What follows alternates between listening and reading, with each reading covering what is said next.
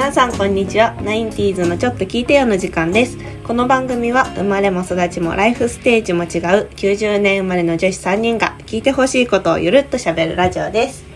と私は不動産広報をしながらパラレルでフードクリエイターをしているあかねです。と私は IT 企業で人事をしながら整理収納アドバイザーとして活動している陽子です。はい、えっと、私は不動産デベロッパーで働きながらフランス好き刺繍家としても活動している東子です。よろしくお願いしお願いします。まはい、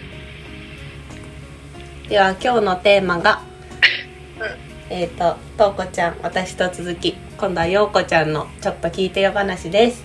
イェイはい、す。はい。あお願いします。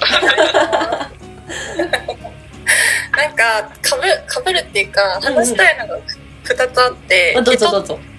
どっちも関係するっていうか、うん。まずは生理との付き合い方、うんちょっと二人ともなんかお正月に話した気がするんだけど、うんうんまあラジオじゃないところで なんかその生理との付き合い方ともう一つが自分のなんかこう怒りとかイライラとの付き合い方、うんうん、今年のテーマって言ってたもんね。早速。でなんかあのー結構仕事であそうでこの前もさなんなんだっけななんかい多分一今年のテーマみたいなので話した後に、うんうん。あ、あのリスナーさんから DM がをいただきましてそうなのリスナーさんが、うんえっとそのテーマ聞いてその怒りの収め方みたいなのがあっておっしゃってたから、うん瞑想がおすすめですよっていう DM をくくださった方がいたのあ。で、うんうんうん。であなるほどと思ってで瞑想についてちょっと調べたりとか、うんそのまあ、あとあの禅の本うんうん。を読んでたり、仏教禅の本をすごい大量に買って すごい。あの読んでみたりとか、まあ、うん座禅と瞑想って、まあ、まあ違うとは思うんだけど、まあ、ちょっと似似通っているというか私的には。うんうん。そういうのがあるから、まあ、どういうふうにやるのがいいのかなって改めて調べたりとか、あのーあと会社の同僚と話同僚っていうか先輩と話してすごい穏やかな人っているじゃない、うん人もいるうんうん。でなんかその人に聞いたら、えっと、その人も瞑想してるって言ってて、へーそうなんだへそう男性なんだけどあのーそうそう。なんか全然感情の波が見られない全く見られないから、へすごいなと思ってて、まあ、イライラしたりとか怒ったりとかするんですかって聞いたら、いや、全然するけど、出さないようにして、それは瞑想してて、結構、そういう感情を受け流すというか、整理してから寝るようにしてるみたいえー、なこと言ってすごい。寝する前にごいなするのかな？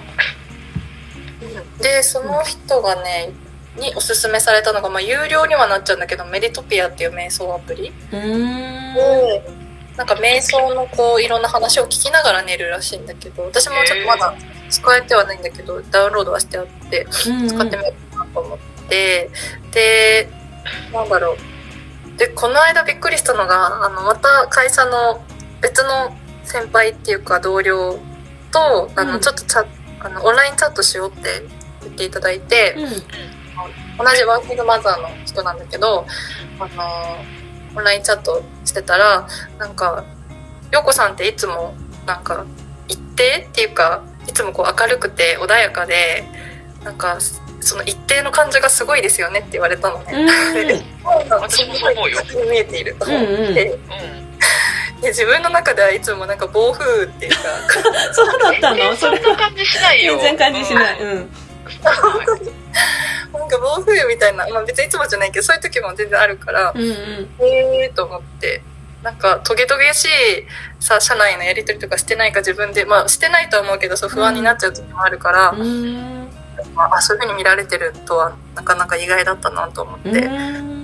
なんかそうみみんなはどうやってそういうコントロールしてるのかなって、まあ、確かに私もあれかなオフィスにいる時にあ今不機嫌だなっていう態度は多分取ってないとは思うんだよねそこまでうん。こうイライラが出る人では多分ないとは思うけど、うんうん。自分の中ではすごい暴風だから夜眠れなくなったりするんだよねうーん。溜めちゃうんだね。食べちゃ1週間忘れられないとか辛い。辛いよねわかる。私も結構引きずっちゃうタイプ。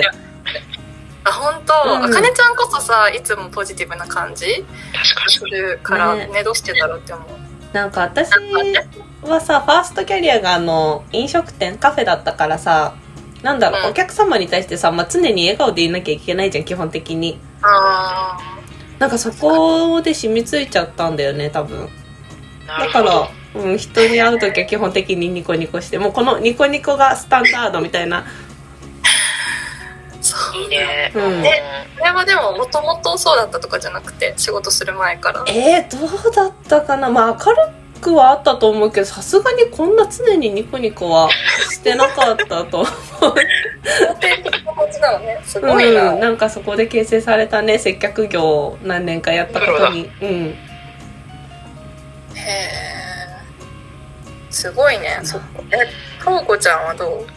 私結構イライラするし、うーん。私結構短期だからイライラするし腹立ってるし、うんうん。腹立つってなったら、うん、いやよくないかもしれないけど結構チームのメンバーとかに言ってるかも。あすごいそうあのー今ちょっと上司が結構強めな人だからああ昭和のね。そうそうそう。でまあさ特に対上司だったらチームのメンバーってみみんなで同じこと言われたりとかうんうん。結構そういうあのみんな多分これ腹立ってるだろうなみたいなことがあったりするから、ああれは辛いねとかあの言い方は厳しいねとか、うん。ここまで頑張ってきたのにねみたいな話とかをシェアするしうんーなんかこうこの間一緒に事業をやってる事業の共同事業先さんからあこんな言葉使いますか？大人になってみたいな感じの怒りメールが届いたことがあって。何があったの？いやもうこっちが聞きたい。本当になんかえみたいな。なんかこっちが聞きたい。そうこんな理解できません。びっくりマークみたいなメール返ってきて。へえ時は一緒にその物件担当してるメンバーと「え何これ?」みたいな「何事?」みたいになって、へえですごなんかいね。そのそうそのなんだ言葉を受けたショックみたいなものをちょっと共有してもらったけど。うーん。でもやっぱ引き一晩ぐらいは引きずるけどうんうん。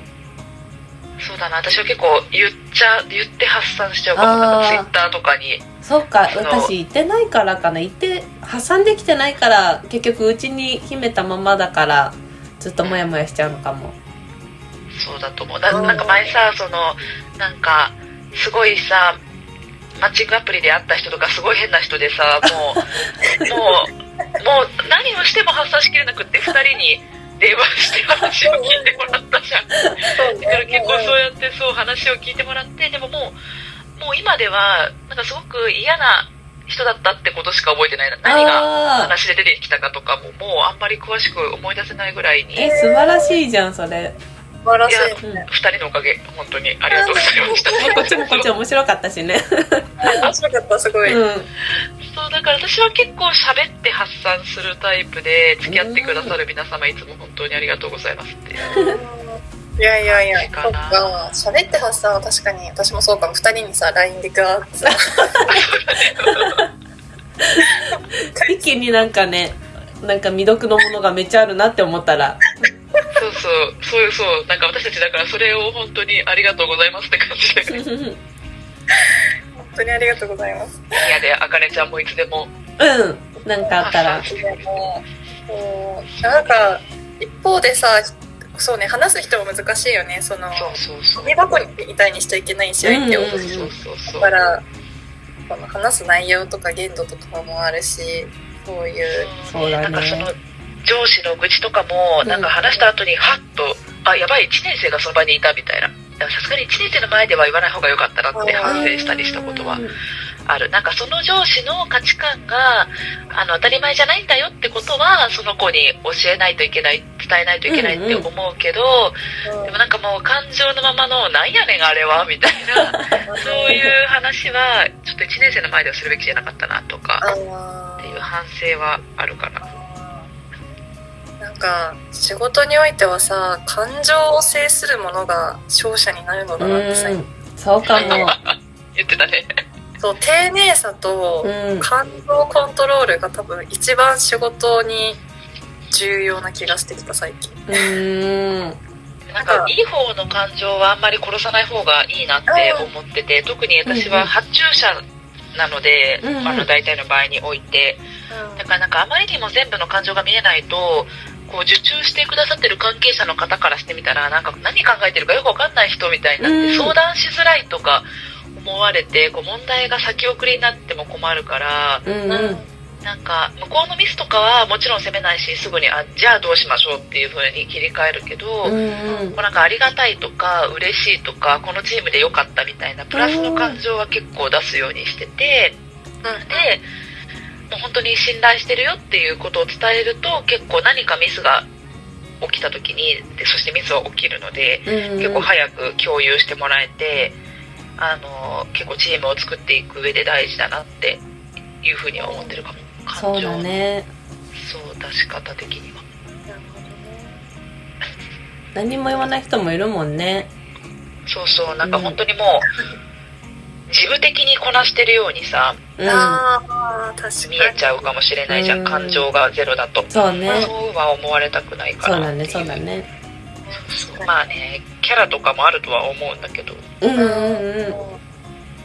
確かに。でもなんかさ仕事あなんかヨコちゃん前言ってたかもしれないけどさなんか仕事する上ではちょっと役者でいなきゃいけないところもあるよねあきっと。大人でいないといけないよね、うん。確かにちょっと自分の性格云々は一回置いといてなんか仕事をしている自分みたいな一つのい役じゃないけど。やー確かに。うん。そうね。それは間違いないな。接客業とか特にそうだよね。あそうだね。そりゃねだってディズニーランドの店員さんたちだって常にあれじゃないもんね。あれはもうディズニーランドの 店員さんっていう役をさうん。キャストしっかりそうそうそっか。こなしてるけど。それはどんな会社でもきっとそうだよね。うんそうだよね。ううん。めっちゃ参考になる。なんかこう。あえてき、うん。どうぞ。うん、どうぞ。いやなんかあえてさ厳しいことを言わなきゃいけない立場とタイミングもあったりするし、なんかうそう結構その今自分がどういう役割を求められてるのかっていうのは結構先輩とん打ち合わせしてから言ったりすることもああそうなんだ。うん大切だね。そうなんかミスが起きた時うに、ん。年次が低い私よりも年次が上の先輩がまずガツンとそのちゃんと意識を変えてもらうような発言をしてでその後私がじゃあ具体的にどう変えていきましょうかみたいな話をうんうん。するとか、なんかちょっと役割分担したりする時もあるね。そうだよね。一人プレイじゃなかなかねまとまるものもまとまらなかったりするからね。そう。2人って2人が同じ話してもしょうがないし。確かに本当そう。そう逆にもうなんか敵同士みたいになっちゃうよね。そう。なんか責められ続けて終わったってなってもねちょっと。うん。うん。わあ深いね。はい。なんかさ前も話したけどあの生理のイライラもあるじゃない？ああそうだねなんかさい最近やっぱりすごい結構毎日あのルナルナとかチェックするようにしてて今日のうんなんか今週はこ心がなんか星4つとか出るのねルナルナえであ生理まであと何日だとか排卵日まであと何日だとか見てあ今は体の調子悪い時期だからちょっと気持ちが落ち込みやすいかもしれないから仕事で何かあっても、うん。なんか気にしないでおこうとかなんか毎日すごい気にしながら生活してて、えー、そうなんだ。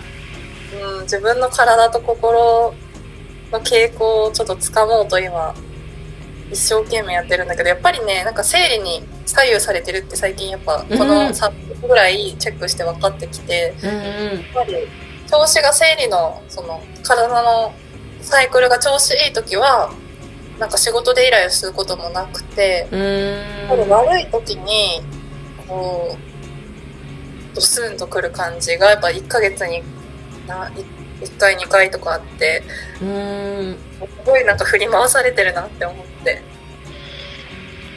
生理はねそうだよね。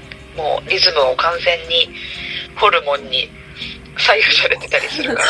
ね。いや自分のホルモンに支配されてるんだってすごい思って。だからそれをどうタイミングタイミングでなんだろうこううまく扱いやすいようにコントロールするかっていうのがなんだろうもう調子が悪い時期があるのはうん。ある程度はしょうがないうんからさ、もう体の中で分泌されてるものの量が変わってるからさそうね。ホルモンが2種類ね。うんだからなんかなるべくそれに影響を受けないような体作りと影響出てる時のうん。自分の行動パターンみたいなものでコントロールしてるかな。うんでこうハーブティー飲んでるって言ってたもんね。ハーブティーそう私はすごい相性がいいから。体作りか。そうなんか私は結構もともとあのもう婦人科の先生にも2ヶ月に1回来ればいいと思ってていいよって言われてて不純だからだからそうはっきりそのいつから始まるとか今どういう時期とかが分かりづらいんだけどでもなんかやっぱりハーブティーを飲んでると飲まなかった時に比べて全然その PMS で荒ぶるとかうん。生理痛がひどくて辛いとかなくてハーブティー飲んでればイライラとか全然出てこないしまあ普通に普通にイライラするけど生理のせいでじゃなくて。そりゃそうだ。そうなんか生理痛も全然ないんだよね。それちゃんと飲んでた時は。あの全然鎮痛剤とか飲まなくていいんだけど、うん。あのハーブティー飲んでなくって久しぶりに生理が来たりするともうイブとお友達みたいな感じよ。本当に素晴らしい。その域に達したいな。全然違うねえ全然なんか20代の前半はさ生理に振り回されてる感覚が全然なかったんだよ。普通にまあお腹痛いな月1でぐらいな。うん。感じだったんだけど、なんかね年取るとそういう傾向とかあるのかしらね。わかんないけどあ特に感じる。今あのコンフィッツっていううん。吸水ショーツの、うん。とあとネクストウィークエンドのあの50日間で体のリズムを考えてみようみたいな講座3回の講座で結構一緒に受けてる人たちとあのいいろんな情報をシェアしたりあの生理の話をしてるんだけど、うん結構30代入って生理にまつわる体のリズムが難しくなったとか出産経験して重くなったっていう人多いよ、うん。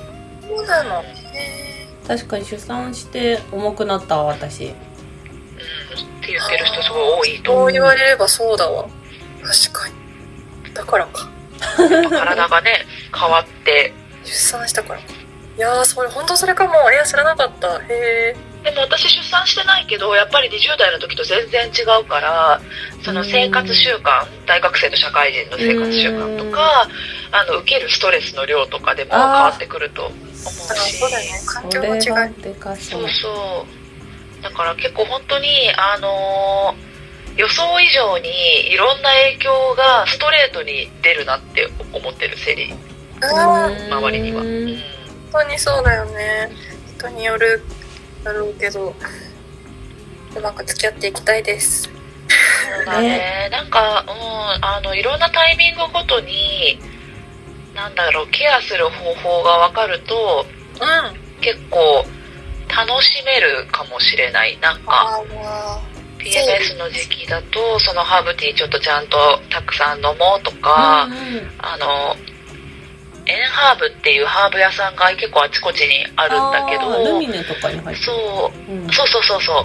あそこの幸せ感じるアロマっていうブレンドアロマがあってへえそうその香りとかも生理前とか生理中はすごくいい香りに感じるから結構炊いたりしてて、だけどへー生理が終わるとそんな特別あもう超いい香りっていう感じに感じなくなったりして結構香りのセンサーとかも変わるから。えすごいそうなんだ。そう。なんかそういう生理になったらこのアロマ炊ける楽しみみたいな。確 それあったら楽しいね。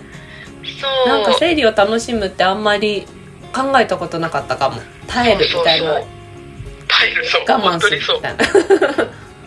それがちょっと感覚としてなんか変わったかなっていうそ感じ。れは楽しい。やそうおすすめ。ってみよう。んぜひぜひ。ありがとう。あのとうこちゃんのおすすめハーブティーとか送ってほしい。もう速攻で。あぜひなんかノートに去年まとめて結構長すぎずそうだそう渾身のノートなのでぜひ読うんんでみてほしい、へあれをちょっとツイッターでシェアしよう。うん、全部、あのーコスメキッチンで買えるハーブだから。うん。買う。もう買うわ。買ってみよう。そう、やっぱりお薬ほど早くは効かないから、うん。あのー、応体期っていうの？生理が始まる前。うんうんのに PMS が出やすいんだったらさそのささらに数日前から飲み始めたりするなる方がいいかも。ほどね。ああ。わかった。いやー、ありがとう。すごい参考になった。うん。おすすめです。あぜひぜめっちゃ強い。香りとハーブにめっちゃ強い。ーうん。そう結構好きだからいろいろ本当に一時期 PMS ひどくてうん。なんか会社の先輩とかとゴルフで旅行行ってる時にうん。PMS がドカぶりして、うん。普段はもう笑ってなんかもうまたまたとかでやめてくださいよみたいな風にうんうん。受け流せることでな泣いちゃったりとか、えー、そうなんそれはだそうそうで一回そういうことやっちゃうとなんかさまあそんなこと言う先輩ももちろん悪いんだけど、うん。扱いづらいやつみたいになっちゃったりするじゃん。うん。そうだね対人関係でねさそう、うん。本当 PMS どうにかしたいって思ってうん。結構そっからそう頑張っていろいろ試してみました私は。すごい。